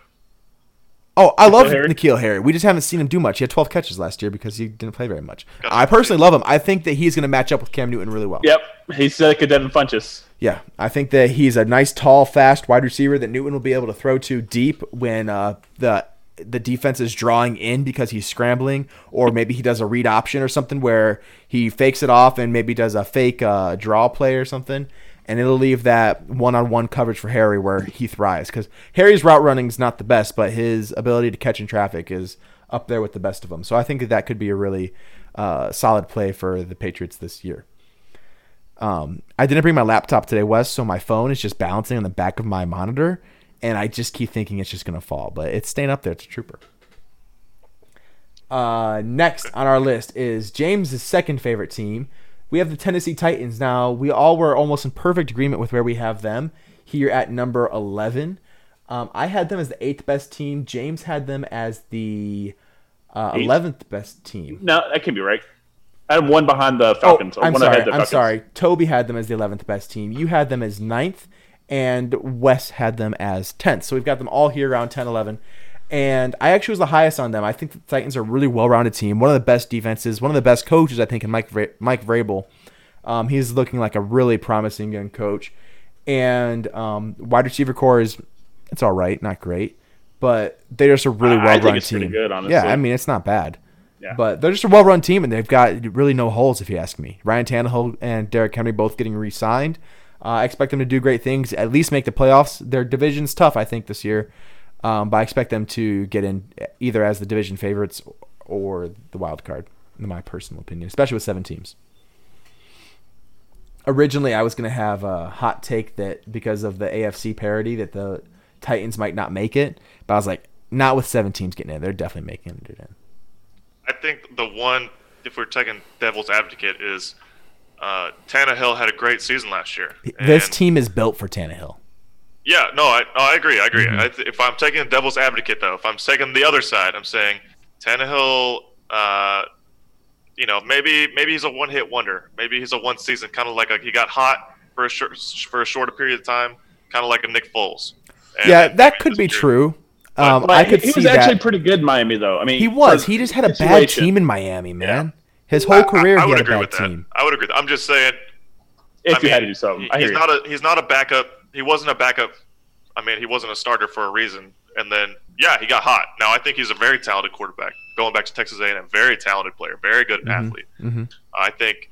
Isn't it nuts how many Texas A&M players end up being starters in the NFL? Yeah, Texas no, A&M and think- Oklahoma. Yeah, I, I just think it's it's if he's a great quarterback, he would have been starting right away. Mm-hmm. And I just think, I think he, he could be. I just I don't have a lot of faith in him right now. I mean, he took over pretty quick for a guy who had been suspended as a starter for many years in Tennessee. Um, and he was a starter in Miami, so I think that I think Ryan Tannehill is a, the real deal, and I think that the Titans will continue to make the playoffs this year. I think they will as well. I mean, Next- anybody could probably do good in that situation, though. I honest. agree. But I I, agree. I like Tannehill, and I like how his connection with AJ Brown is right now. So Mm-hmm. that's why I have them so high. Next, Well, we Derrick have at Henry. number 10 the Green Bay Packers, which again is another team the Wes you're really low on. Um, we all have them up around. I've got them at six. Myself and uh, James ha- or Toby have them at six. James, you have them at nine, and Wes, you have them down at uh, fifteen. So you're not you're five spots lower than the rest of us, nine spots lower than I am. So why do you have them so low? I just think they didn't. You know, if you're not getting better in this league, you're getting worse. I mean, they And had I- the worst draft ever. Yeah, I they agree. didn't. They, I mean, what they needed to improve was their defense, and they went for a backup quarterback when they have the most talented quarterback. And a backup well, running back. one of the most two- talented quarterbacks. in yeah, football. when they're when they're two best players, and I mean, maybe not, but Davante Adams is better than Aaron Jones. Right, uh, right. Aaron Jones did score like 18 touchdowns last Mm-hmm. year, but but so they went quarterback and running back first, second round. Now So Uh, stupid. they didn't draft one receiver. They literally could have scares me. said, "Hey, Jake, come draft for us, and I would have done a better job. I would have gotten the first thing I would have done is getting him another receiver, a slot guy to complement Davante Adams, so Aaron Rodgers is someone to throw to, and then defensive line. I would have just been boom, boom, boom, and they'd be like, "Oh, hey, thanks, great job." And now they have a backup quarterback and a backup running back. So so stupid. Yeah. Uh, no, I I just I think they're I think they're an okay team, but they didn't get better. I think Rodgers is still a pretty good, very good quarterback. You know, uh, but I just think the Vikings are just better. And then, Well, I think the Vikings are better too. but uh, you know, I I'd, I'd have them slotted a little higher now. Now that uh, the Patriots, you know, that that all happened. But Mhm. um, I just have a few teams I I believe in a little bit more that Sure. I think got better. I just don't think they got better. I think they're still solid. They did not get better. I would agree with you. They are the same team that they were last year, but they were a pretty darn good team last year at 12 and 4, I believe. Granted, do they not- won a, I think that was anomaly. I don't They- think they're going to be as good. they won a lot of games by one score. So usually that regresses. I expect them to be more like an 11 and Right. 5 or 10 and 6 team. Um, but Aaron Rodgers is still one of the most talented quarterbacks in football, and he can make things happen. And I, I do like uh, Matt LaFleur. I think he's a good coach. I do like him too. Yeah, and I think that after in his second year, that could be one of the things that makes them improve. Or Uh, usually, the second year for a coach helps him get better. Unless they trade Aaron Rodgers. Which, who knows? Who honestly knows? Uh, all right, that is it. That was our number nine. Oh no, we have one more team. One more team. At number nine, we have the Minnesota Vikings. Now, James, you are much lower on the Minnesota Vikings than the rest of us. Myself, Toby, and Wes all have them right here at nine. You've got them down at uh, fourteen, which isn't terrible. But what? Why wouldn't you have them as a top ten team? Uh, it's their offense. Um, they Losing lost Diggs? Diggs, yes, I think that's big. And then um, I love know- Cook and Mattison. I, I do too. I love Cook, but Cook is also injury prone. Uh, But if we're going to talk about that. even about if Cook gets injured, though, I think Mattison's a great replacement. but I don't think Mattison is as good as Cook is, and I think that's why it's going to be His yards per carry is higher. So so is uh, Gus Edwards, but you don't see him starting. Hey, I didn't say he shouldn't. I think Uh, Texans should trade for Gus Edwards. Gus Edwards is a back who has been stuck behind great running back for years. He'd I be an upgrade he's- over David Johnson. Ooh, Boom. hot You take. watch your mouth. All right. Uh, uh, what was I going to say? Oh, they don't have a. I mean, I, I love love Justin Jefferson. I love him What about Adam Thielen? as a number two. Let me finish. Okay, But I don't think he's going to be. I mean, he's going to be nothing compared to Diggs in his rookie season. I don't think. okay. Um, and I think Thielen's going to get double covered, and it's going to. Thielen's a natural slot receiver, Mhm. Uh, and he's going to have to play outside. Do you say that because he's white? No, but yes. um, now, granted, I mean, I don't know what they lost on defense this offseason. I think it was mostly focused on the fact that I think Diggs keeps them. Not, I mean, maybe I put him a little too low now that I think about it, uh, but it's there, and I'm not going to change it. But Got to stand your ground. Uh, I think the fact they lost Diggs is going to kill them. Okay. Their offense. Interesting. Kirk, I, I'm not a fan of Kirk Cousins. I mean, I know he does good and does bad, does good and does He bad. loves Jesus, man. that doesn't affect me at all when it comes to football, but I like it. I like it. Uh, so that's why I put them so low. All right. Well, that is going to round out our 17 through 9. Next week we'll get to our 8 through 1. Uh, we got we dipped in our toes into the top 10. Finally, we can get to the good stuff and talk some baseball. I'm excited. We've got a long show so far. We're already over the hour mark. So, hey, who cares? I'm having a good time. You guys got some time to talk a little bit more? I, I have literally nothing to do. Awesome. I play Xbox. Awesome. We'll do that. We'll do that some more later too. I don't work tomorrow, so we're Me good either. to go. Perfect. Wes, All right, Wes. my my parents are here, and you know I'm kind of looking, watching the game with them, but parent I, parents. I'm having a good time here. So Tell Mr. Wes Wagner Senior I said hello. Uh, we'll we'll do we'll do that. Okay. I'll tell him Here James said not to say hello. we I, I don't know your father at all. I'm just messing with I've you. seen him once. Here we go. All right. MLB season is about two weeks deep now. Uh, standings are the Yankees at the top, Twins at the top, Oakland A's at the top. Wes Wagner with his hot take of them being the number one team in baseball. They're six and four, so they're not number one. Um, but man, Twins have two losses. Yankees only have one. Miami Marlins still the number one team in the NL Oh, East after only up. playing three games. they're two and one. now we had the same winning percentage as they No. do. So No. No, y'all's Miami has 666. we just won. We're six sixty seven now. Y'all haven't updated it. Boom. Oh, I need to hit refresh. yeah, me too. Darn it. But hey, they're tied among the top of the scoreboard. Um, so the Braves and Miami are tied at six six. No, they're not tied. Stop saying that. no, they're tied, James, until I say otherwise. Chicago Cubs atop their division at eight and two, with the Cincinnati Reds at five and six behind them, and the Colorado Rockies at seven and two, and the number one team in the AL West. So they're a surprise team so far, kind of.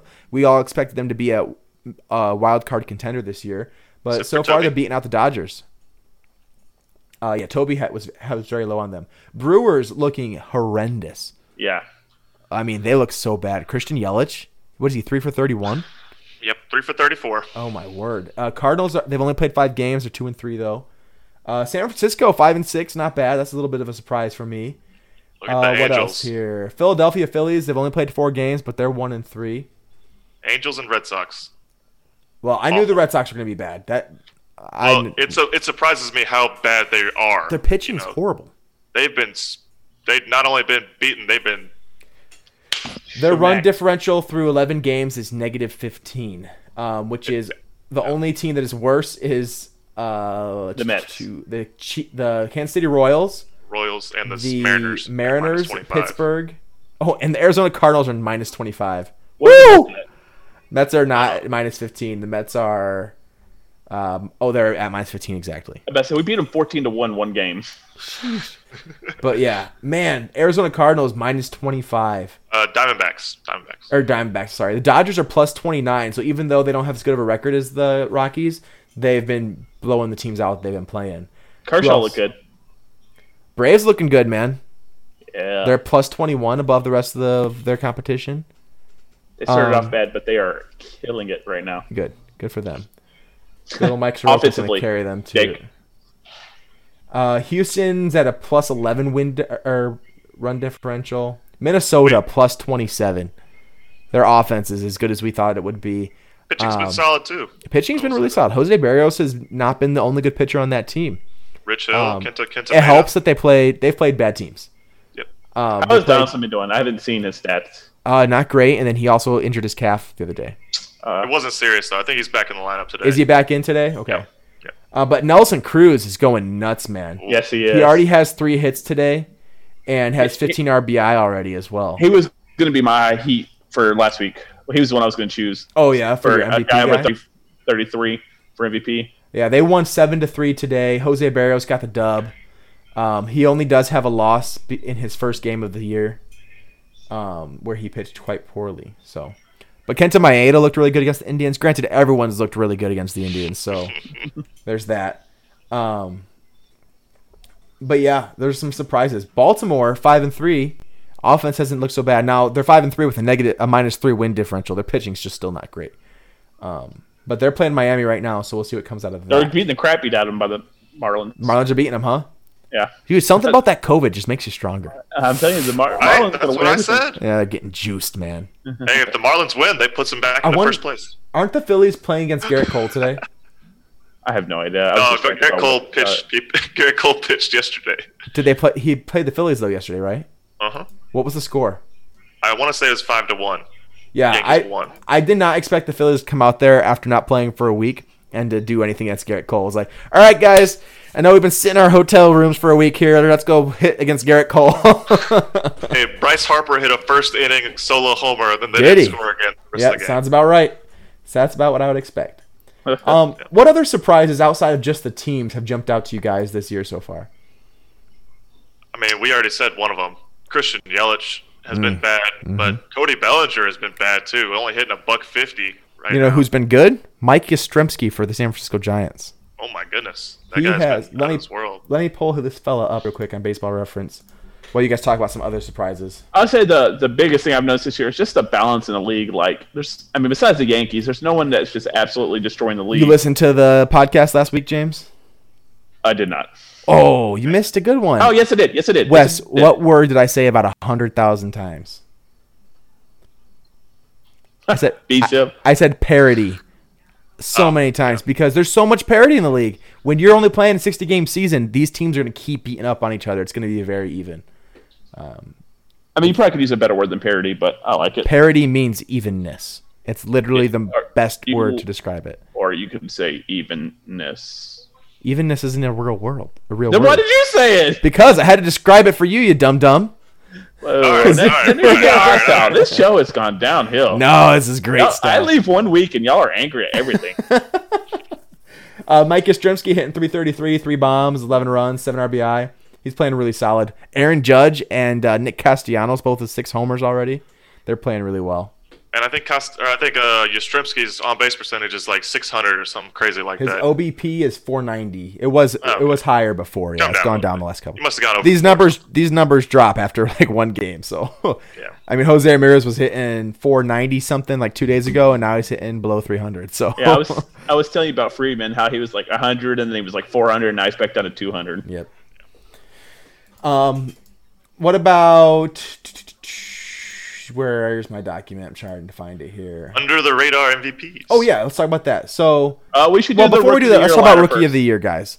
Okay. So, who are your favorites for rookie of the year so far? American League, Nate Pearson and Luis R- Robert are my top two so far this season. Oh, I think number one's way ahead of both of them. okay, who you got? I got Kyle Lewis from Kyle Lewis is playing really well for Seattle. He's playing really he, well. he is. Look at his stats. I put all don't three worry. of them together. I have it pulled up right I here. think that Kyle Lewis is the one that probably regresses more likely than those other two. That's the only reason why. I like I Kyle agree. Lewis. Well, I really. I was agree. doing it based off right now. That's Okay, the only so reason. just I so would far. say right now, Kyle Lewis is number Sure, one. and I would agree with that. 386. Mm-hmm. Yeah. I would, I would and agree with that. The funny thing with him, I have him on my fantasy team, so I'm I'm enjoying him right now. But he's Are you because you're like in eighth place? Well, I'm enjoying his. No one else is hitting, Oh, but he's oh, hitting. oh, okay, okay, so okay. he's 17 of 44, and he's got 19 strikeouts. So the dude is a strikeout or a hit. So uh, I love that. So, I mean, what's his but, uh, OBP? Uh, I mean, his OBP is over 500. His OPS checked. is pretty high. He was hitting 386 as of today, and Yeah. then his on base percentage was at least 500. So How, how many? Any stolen bases? no, Okay. Robert Three is dingers. playing a little more even keel. Uh, he's hitting 350 with two homers and six RBI, three stolen bases. Not getting that OBP that uh, Kyle Lewis has though, so he's not getting walked as much. But R- Robert's having a really good start of the season as well, and so is Nate Pearson as pitcher for the uh, Rays. yeah. And I'll throw two relievers out at you. Uh, Blake Taylor with the Astros. You better He's mention been- my boy. He's been phenomenal. And then, yep, James Karinchak. James he's, he's been phenomenal. as- He's been phenomenal as well. If you are a baseball fan, even if you're not an Indians fan, you need to go look up James Karinchak and watch him just like he struck out Nick Castellanos today on six curveballs. All he threw was curveballs. Strike one curveball, strike two curveball. He threw two balls, and then he threw another curveball that Castellanos fouled out, and then he threw a high curveball at the top of the zone, struck him out looking. I mean, the guy just it's this nasty, over the top, weird delivery. He runs into Wild Thing uh, like Ricky Vaughn did in Major League, and he just gets so pumped up and juice. He's always like fidgeting on the mound. There's not a more fun reliever to watch in baseball right now uh, than James Karinchak. So he's He kind of like Max Scherzer.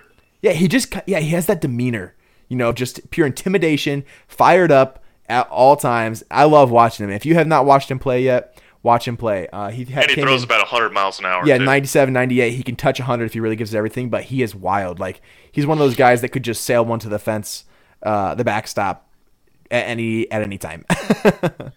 Ricky.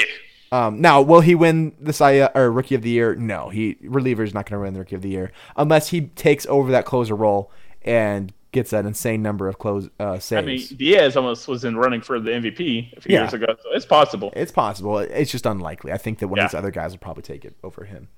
What about MVP uh, possibilities so far? Are you going to do the NL Rookie of the Year? Sure, I know, whatever. There's not a whole lot there. There's not a ton. I, I don't. I don't have anything really. Okay, because I didn't really You have could anything. say Nico Hoerner for the Cubs, maybe. Mm-hmm. But he's the been, sec- second baseman. Yeah. Meh. Nico Yeah. Hoerner. It's open.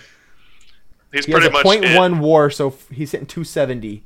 Yeah. Yeah, But so there's no- no no one one else. To still Yeah. win it. There's no one else. It's wide open. So yeah, not nothing too amazing there. Um, and AL MVP race, uh, a ah, excuse me, MVP race so far. A couple guys that I don't know if you would say under the radar.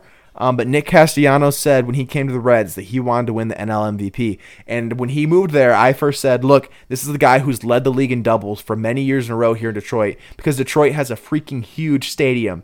And the Reds are known for homers. So many of his doubles are going to turn into homers. And so far, throughout this first season with the Reds, um, he has six homers, and they really are. I think he yeah he had a six one today and his fifth yesterday against a really good pitching staff. So I think that uh, Castellanos could be a sleeper for MVP this year. Yeah, I mean, I, he's he's hitting so well. I didn't even think he was a sleeper, but uh, Well, uh, I just mean none of us him picked and, him uh, before the season started. Right. Oh, I would agree with that. My uh, NL sleeper, I have I picked two of them. One of them's not really a sleeper anymore. I actually picked him as my top three, my MVPs. But Trevor Story's been phenomenal. Mm-hmm. Uh, probably not a sleeper anymore. So I have, threw another one out there who's playing phenomenal as well right now. Uh, Willson Contreras Mm-hmm. with the Cubs has been uh, hitting and knocking the cover off the ball. And right something now. that'll help him is catchers get a lot of added defensive war, Exactly. um, bec just because of the nature of the position. So if he can provide a lot of war offensively, that could really boost his uh, votes if he has a very high war because of that great defense that he has as a catcher. Yep. Uh, James. Uh, I have two guys. Um, one of them's kind of biased, probably, but Dansby Swanson. Uh, He's playing well. Uh, Finally, he's playing out of his mind. Well, he was playing good last year and then he got hurt. yeah, but he's just been one of the most touted young players in baseball, and just hasn't really come together for him. Um, he they've been moving him around the lineup a lot. He's been batting seventh, but they recently moved him up to second, and I think it's actually helped him. Um, he's batting 333. Is 11 RBIs, two home runs, uh, which is not super great, but I mean he has shown like not slowing down at all. Like he's not he's not up and down, up and down. He's just been 333 pretty much straight through. Um, and then my other guy is actually was leading in RBIs uh, a couple days ago, but he's not anymore. But that is Donovan Solano Never heard uh, of it. from the from the Giants. He's batting 457, has 13 RBIs. His OPS is above 1.1. Um, He's been in the league for power- eight years. He looks about fifty-seven years old. he does, he does, but he doesn't. he uh, doesn't have a ton of power. It seems like, but Listen to his his position list on Baseball Reference. It says second baseman, pinch hitter, and shortstop. How does pinch hitter be listed as one of your positions? uh, that's too funny. But yeah, he has a half game more already through eight games, four fifty seven batting average. Jeez, how have I not heard of this guy? I didn't hear. I was watching, uh, listening to the Giants game one day, and they were just talking him up. I was like, I'd never heard of this guy. And I looked it up. No. like, this guy is pretty good. You don't legitimately think this guy has a chance? No, at it's under the, I mean, you, it's a shortened season. I mean, the segment says under the radar MVP. Well, that's well, he's up there. I'm saying right now. It's and just like an ant not appearing on a radar because he's so under the radar. Sometimes you are so dumb. James, I'm worried about your he's not winning the MVP. You never know what's going to happen. There's only no, 60 He ha- games. he's played. The, he's been in the MLB for eight years. He has a career 1.9 WAR. He's not winning the MVP. I didn't. I just said under the radar. He's in a candidate. Uh, he's got to be in there. all right, all right, Okay. all right. He has started. Hot. He has started hot. I will give you that. AL. American League. Go ahead, you guys. Start off with it. I'm going to go last in this one for sure Okay. because it connects Uh, to my. So I'll go. I'll go first. So the first one's going to be expected from y'all two, uh, uh, but I have two of them. So number one, Michael Brantley. Mm-hmm. He has been on fire to start. He's hitting about 450 batting average. Mm-hmm. I would love to see Doctor win OBP is over MVP. 500. He's locked in. He's gotten multiple hits pretty much every single game. Mm-hmm. Uh, so the one thing he's you know under the radar. So he's behind Judge in the homers and you know all that stuff. But uh, I've you know he's if he hits 370, 380, I wouldn't be surprised this year in a shortened season because he's locked in. Uh, the other under the, uh, guy under the radar, probably y'all don't y'all don't have, is a pitcher who's pitching very well right now. Gerrit Cole. He's three and zero. He's uh, in his first three games, three and zero, and he's striking out guys, low ERA. Um, if he wins ten games in a shortened season, we could have to be up there. Um, and I think that you bring up very solid players. Uh, Michael Brantley, I would love to see it. I think Judge has a really good chance at it. He's definitely not under the radar with the way he started the season. Um, one thing that I think could be interesting is having J.P. Crawford. Um, now we've seen we've seen the Seattle Mariners start off hot before, um, but he is getting on base at an insane rate and playing an insane defense. He's really playing really well. Now this is similar to James's pick. I don't expect him to win the MVP, but if he continues to get on base as much as he is and continues to play the defense that he has so far, he could be one of the top players in baseball this year, as well as DJ LeMahieu. Um, we saw him have an amazing season last year, and I think that he can replicate that this year and be a under the radar type guy as well. Now, it is time for this week's edition. Wait, not yet. Not yet. You're so overzealous, man. I was trying to get you set up, man. Uh, well, I got I get excited, James. uh, All right, James, who you got? okay. Well, this is gonna. Uh, I'm just gonna say who it is. Okay, so you're gonna not agree with me probably again. More than likely.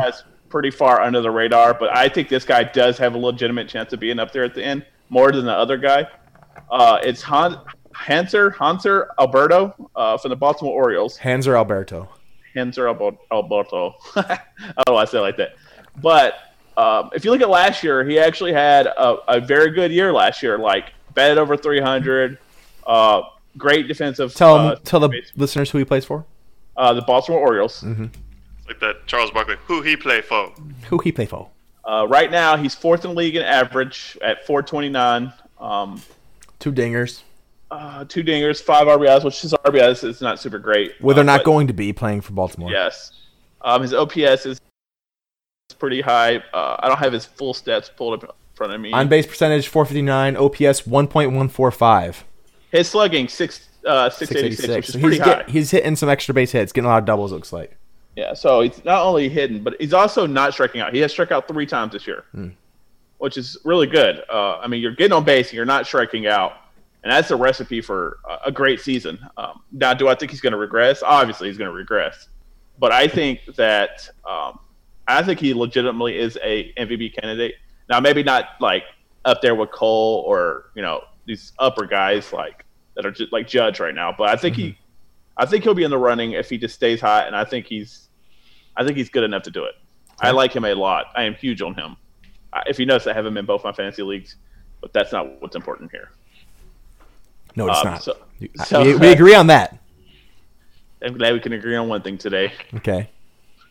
All right. So Okay. now, so, if I am correct, then that leads us into this week's edition of High Heat. Now, James, you've told me a little bit about what you've got planned for today, and I think you're a little crazy. Uh, maybe not as crazy as Wes because eight teams do get in the playoffs from each league this year. But James, what do you got for us? I like crazy. I have. there are. This year's already been crazy, but I honestly believe that the Baltimore Orioles will make the playoffs. Now, you did not have them in the playoffs in your preseason prediction, correct? No, and I've changed it because well, I mean, you got to look at the season. Like we had the Giants and last, uh, the Orioles and last, uh, the Tigers and last. They're all doing pretty good. And usually that wouldn't be of any note. You say, "Oh, we're ten games into the season, or twelve games in, and it's, it'll regress." But that's a sixth of the season already, or a fifth even sometimes. So, Yep. so yeah, that, it's crazy. Explain yourself, please. It is crazy. Okay, so I looked at their stats, and I'm a big, huge fan of. For I think a recipe for winning is not. This may shock you, Jake, because I always talk Is about it- strikeouts. Oh. It's not striking out and getting on base. Because if you do those two things, uh, good stuff's going to happen. the old Moneyball philosophy: just get on Exactly. base. hmm Okay, so I looked up Baltimore stats right now. Okay. Now, granted, we are ten games into the season, um, so it could change. But right now, I'm just going to go through all this stuff. Uh, pit- okay. Let me start with their pitching. They're pitching every pitching category. They're like directly in the middle of the league, uh, so they're not going to blow anyone away with their pitching. In fact, the reason why their pitching, I mean, their uh, run differential is so bad, is that they got blow out, they got blown out a couple times in the season, and they're barely they were barely winning games by like two or three. They lost thirteen to two to Boston to start the year. Yes, and then um, They lost nine to three to the Yankees. yeah, so that's already a negative 11, 17 right there Mhm. in two games, and they're winning five four. They won five one.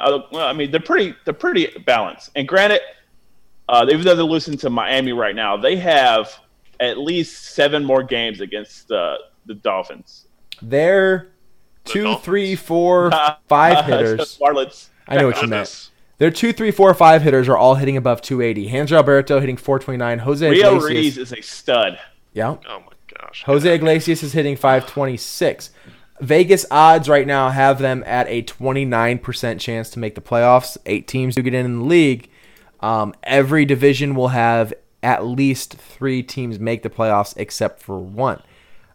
Now, James, do I think the Baltimore Orioles will make the playoffs? No. Let me finish. But go ahead, continue. Okay. Uh, okay. So hitting, they're they're kind of in the middle of the pack, but they've also only played eight games, so they're a couple games behind these other people, um, these other teams that are ahead of them. Uh, with the sh- only eight games, they're six in doubles. They are fifth in home runs. They are oh, they're tenth in RBIs, which is not very great. But in base by balls, they're tenth. Base, base strikeouts, balls. strikeouts. They are tied for the lowest amount of strikeouts in the So league. So they're hit, they're putting the ball in play. yes, okay. And they faced the Uh, Red Sox pitching. They've no what? Yeah. They did the bad Red against the Sox. Red Sox. The Red Sox pitching is who they started against. Yeah, Yeah. they did bad against them though. They're they're terrible. That they they they've played Tampa and New York the other Who five have good games. pitching. Mhm. They're solid. Yeah. Um, for and th- Paxton. so they're slugging. They're third in slugging. They are fourth in on base percentage and second in OPS, third in OPS behind the Yankees. And actually, the White Sox lead a crap ton of categories. Um, for that reason, with eight teams going to the playoffs, if you uh, don't strike out and get on base, I, I think you can do enough to make up for some bad pitching. Now, granted, they have horrible pitching. They're And I, averaging over five runs a game given up. I think they're gonna have. Well, that's because they got, like I said, they got blowout. two Those, games. yeah, will hurt. But It will it hurt. inflates the stats a little bit. I think they are gonna have to get a pitcher. So, I mean, I think they're gonna make it. I honestly do think they're gonna make it. So who do you it's think they're gonna they're gonna leapfrog into the playoffs? Because I mean, Uh, let's let's go through. We got New York and Tampa in their division, and then you got Minnesota and Cleveland, and then you got Oakland and Houston, and then maybe Chicago. So and- either Chicago and uh, Chi- well, okay, yeah. So Chicago is one of those teams. Angels are one of those teams. Angels. I don't think the Angels are gonna make it. So They're- the Angels Rangers. are the team. That, Angels and Rangers are the team you bump. So you're saying Yeah. that the AL West only has two teams. Yes. Okay. Uh, It could, Interesting. it could be. It could be the AL Central. I mean, the White Sox could fall off too. But right now, it looks like. I mean, the AL West is looking rough. I mean, it would be the biggest turnaround that we've seen in a very long time for the how bad the Orioles were last year. If they were to make the playoffs this year, granted, this is the year for it to happen because it's only 60 seasons. Now, do I see it happening? I think the Angels have a much higher chance of getting in there. The Orioles are gonna have to play some tough teams this year in that in They that also have to Eastern play some easy teams. They- like they have. They are the ones that play the Marlins more than anybody. Yeah, they'll get to play the Marlins quite a bit, who are smoking them right now. Yeah, well, you can't win them all. Yeah, and that's play the Yankees quite a bit and the Rays quite a bit. I don't sneeze on the Blue Jays. I think the Blue Jays are better than the Orioles, if you ask me. So I think it's going to be tough for them to get there. If there is a year that it'll happen, it'd be this year. But I mean, let me read you their starting rotation, James. I know. I know. I said their pitchers are bad. I'm Wade not, LeBlanc, Alex Oh Cobb, goodness. Tommy Milone, Asher Wojciechowski, and John Means. Their ERAs are over four, just under three is Alex Cobb. Tommy Milone over five, Asher Wojciechowski over seven, and John Means nineteen point two nine. Ayo. So it Which- but, it's rough. okay, it'll drop, of course. It'll drop. John Means will definitely drop. yeah, he had a solid year last year. He only pitched two point one innings, gave up five runs. So Probably somewhere in the ten range. Yeah, but but it's bad, and their relievers aren't much better either. Um, but I think that I understand where you're coming from. If they can keep getting on base and pull some kind of miracle season, they could get that eight seed. I think a lot of teams are going to be in the wheelhouse or in the area to get the eight seed. Do I think it's the Baltimore Orioles? No, but we'll see what happens. We'll see what happens. You're not insane. You're not insane. I'm not I just saying think you're Oakland's going to be the World Series favorites. He, he didn't say World Series favorite. He said the best record in baseball, which I also think is crazy. This is even worse. it, it, honestly, I don't, I don't know why I'm saying you're not insane. You guys are both insane. That's why this show's so great. The Orioles in the playoffs is just as crazy. So, come on. I, I, come on. I do not agree. I would think you're both. Obviously. You guys are both crazy. Um, but hey, my hot take from a couple weeks ago, Mike Clevinger is not looking so great these days either. So But by the way, Bieber is third for the most strikeouts in three games. Uh, You guys said uh, earlier. he did drop down a bit. He's is only had nine today, so rough day. only get, only getting nine Terrible. Ks. Pull that crap together. Uh, he's looking really good. It's exciting to watch. The only thing exciting to watch these days, Indians baseball. All right, next on the dock we have trivia, and then we'll wrap up the show. So I'm really excited about today's trivia. Uh, I think you guys will really enjoy it. I'm bummed Toby's not here because I think that he would have enjoyed it quite a bit as well. Um, but it is what it is. I mean, you, you got to be here if you want to enjoy the great stuff. Um, I custom made all of these questions, and I just was as I was going through, um, as I was going through things that I like reading about in sports and things that I like to uh, research, I just asked myself these questions. Like, you know what? I wonder what the answer to that is. So I found it and found the answer to these questions, and uh, it'll be fun. So the way this is going to work is you guys will have potential to get multiple points per question. Okay, and I'll be tallying up your scores throughout the uh, trivia game, and the max that you can get in the entire event is 25 points. Okay. Who was the Indian second baseman in 1982? So in 1984, the Cleveland Indians. I'm just kidding. All right. So this is as of last night. Okay. The top six leaders in WAR, according to Baseball Reference, so far this season are all hitters but one. Shane Bieber is the only pitcher who's in the top six. He has a WAR of 0.9, and he is tied with five other players. Who are the other top five players in WAR so far this season? Go ahead and think of five guys or write five names down. Discuss it with each other. You can talk about it. Um, th- start listing guys that we've talked about. All of these guys, you're going to know their names, and most of them have been discussed even today. So just think about who, what five guys think could be in here. Uh, max potential of six points. One for if you can name all five, and one extra point if you can name who is number one. No looking at stats here. I'm just pulling up so I can text you it. Oh, text it to me. Was That that, what I- we're doing? I, I don't just- care. I I, Just- trust I'm not guys. gonna remember who I say. Okay. Yeah, I'll, I'll type mine in too. you don't have to text it. You can just. uh Nope, texted it. I don't know my. f- I can't see text. My phone is my camera. Oh, oh crap. Well, this will be for me to know, and I'll save it. Ten, Stop, please, Nine. please. It's gonna make it worse. five, four, three, two, one. All right. Fingers up. No more typing. You're done. So we'll see how many you can get. I will mark tallies in my little scoreboard here. So, Wes, who are your five? All right. I may ready? do one at a time, so cheat because I will take two of his.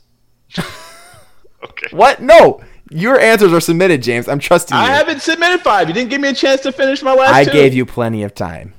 Well, I told you it was going to take me a minute. Hey, then you only get to answer three. Sorry, you, it's not. You ever watch a game show? They don't give you unlimited time to answer the question. They also don't ask you to write it down. I did. I said. I never said you had to write it down. Well, fine. I said I'm if you can just take two more remember. people. Just go ahead. I'm going to Okay. steal one of his. All right, James, you go first. Dang it. All right. Uh, first, I have Aaron Judge. Okay. Second, or the rest of them, I You have. want, you want me to go? You want? to, We can alternate. How about that? That's what I said earlier, and he said no Okay, never mind. because he's a loser. No, I want James to say all of his first. Okay, go ahead. Uh, I have Matt Chapman, um, Nick. Con- I can't say his last name. I'm not Castellanos. gonna lie to you. Castellanos. Uh, let's just go. Um, I hate you so much. Fair. I understand. Uh, let's go Nelson Cruz. I know it's impossible because he's a DH, but whatever. He's been hitting really well. Yeah, but Okay, one more. um, let's go. I'm just gonna go somebody. Ursula. I know he's doing really well for the Yankees, but I doubt Giovanni he's gonna Urshela. Yeah, Okay, Ursula. and then Wes. Who do you have? Okay, I have Judge as well. I have Castellanos as well. Okay. I'm gonna go with Kyle Lewis. He's been on fire. Okay. Uh, I'm gonna go with Mike Yastrzemski, and then Hanser Alberto. Okay, and then who was your respective number ones? Judge. Judge. both judge. J.P. Crawford is actually at number one as of last What? night. Yep. Uh, because his his defense has been amazing. He's saved a lot of runs already. He's at some diving plays. So J.P. Crawford at one, Mike Yastrzemski, Aaron Judge, Mookie Betts, Shane Bieber, and Dansby Swanson are all tied at point nine. So Wes, you got two points, and James got one on the first question. So let me put that on my scoreboard. You know, Wait, Castellanos wasn't in there? Castellanos is not on there. He struck out a lot. He has hit six homers, but not a ton of hits besides that. I thought we were. I thought we said dance. We had a point five. That's why I did it. Hmm. I was I surprised. I Betts, gave you too. guys the hint that I, we had discussed. Well, a couple I thought you were. I don't know. I also to say Mookie Betts because of that one throw, but I didn't know he was hitting this year. All right, you guys already brought these incredible. players up. Aaron Judge and Nick Castellanos have won the first Offensive Players of the Week awards this season already. At this point, they had six home runs and four home runs respectively. Now they both have six. I think actually seven and six. So Judge hit one yesterday, correct? I don't remember. So either way, um, who won the first Player of the Week awards in 2019? If you can tell me before I give you options, you will get two points per player. After that, you will only get one point per player. Who won the first Player of the Week award in 2019 for each league? I think I know the A. You can tell me at any point. I'm trying to think of his name. Santana, Dominic Santana, is it? The one from stinking Seattle that was smashing a home run every game. Domingo Santana, that one. Okay, that's who I said, so I'm going to go with it. Okay. I'm not going to guess NL You're- just because. You're not going to say. I, I'm going to give you. This isn't like a usual. I'm going to give you a chance Oh. to. Oh, I see. Mhm. Uh, let's go Goldschmidt. Okay. So we can guess without penalties. Yeah, you can guess without penalty.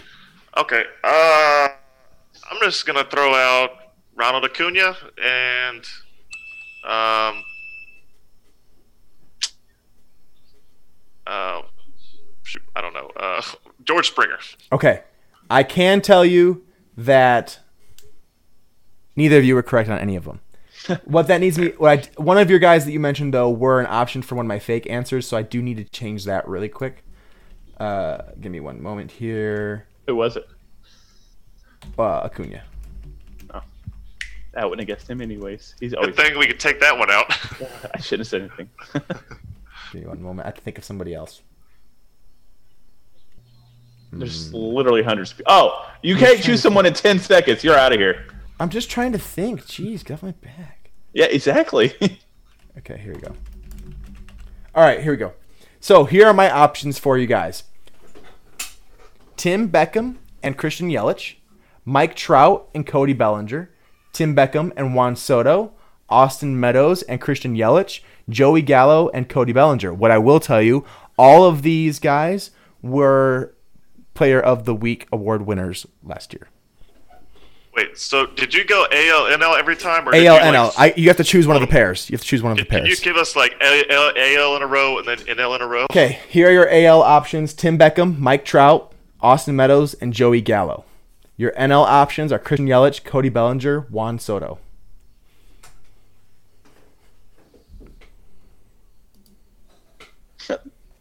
I got my answer, but I will let him go first because Okay, I went first last time. you're gentlemen. Yeah, that's what I am. I'm gonna go with uh, Austin Meadows and Christian Yelich. I'm gonna James? go Gallo and Bellinger. It was Tim Beckham and Christian Yelich. You were right about Seattle Mariners, James. It was just the wrong player, not Domingo Santana. He picked. Oh, yeah. Yep, Tim Beckham was off to a hot start last year as well as Christian Yelich. So Wes, you have another point. That gives you three total, and James got zero on that one. Now here's my favorite question of the entire event. It's kind of a layup, but there's a lot of potential points for you here. So get your pens out.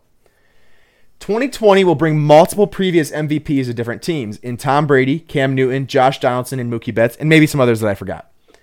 While big things are expected for all of these players this season, it's very rare that a player wins the MVP on his second team or on a new team. Who were the last three players, the last player in each of the three major sports to achieve the feat?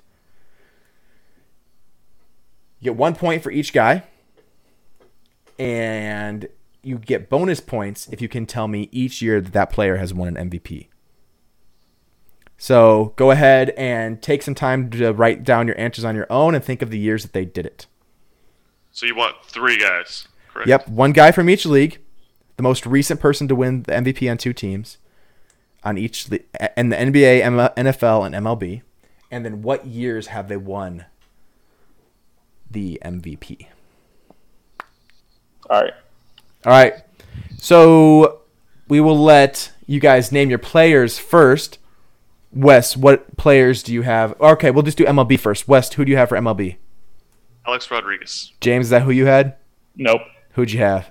I had no idea. I said Justin Verlander. I don't even know if he's won the MVP. He has never won MVP. He's won Cy Young for two teams, though. Okay, well, I got that wrong. Okay. And then so that's one point to So it is uh, A Rod. James. It was A Rod. Yes, he won the MVP for the Rangers as well as the Yankees.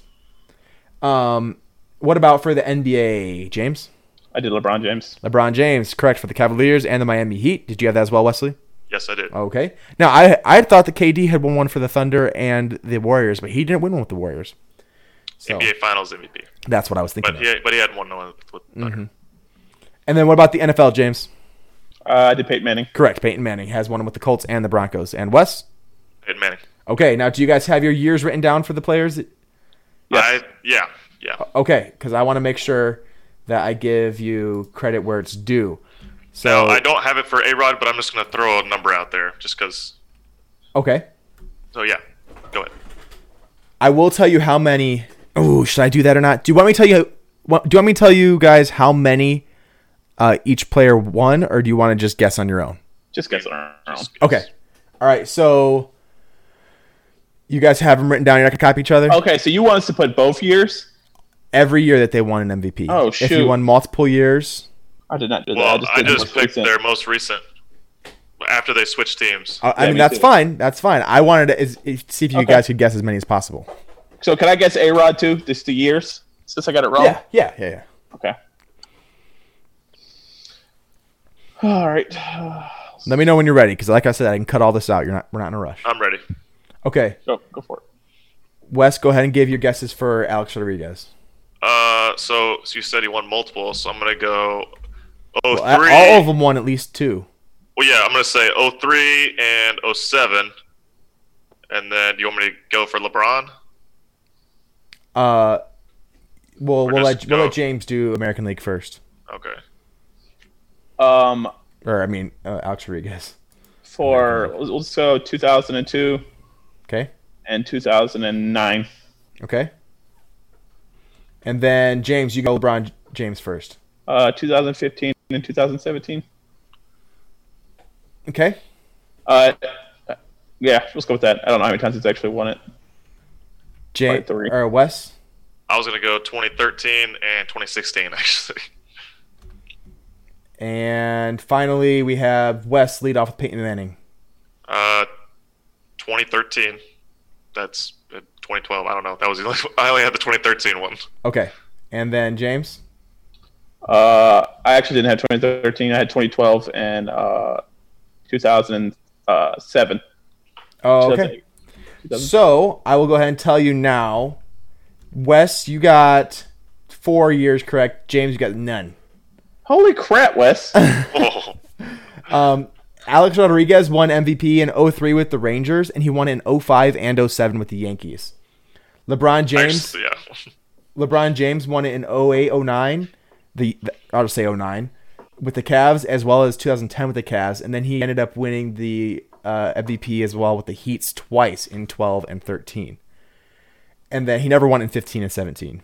Um, Peyton Manning then won it four times with the Colts in 03, 04, 08, and 09, as well as winning the MVP with the Broncos in 13 when he had 56 touchdowns or something like that. So there was a lot of potential points. There's 15 total points in that question. I absolutely blew it trivia. And Jay West got seven in that question, and James got two.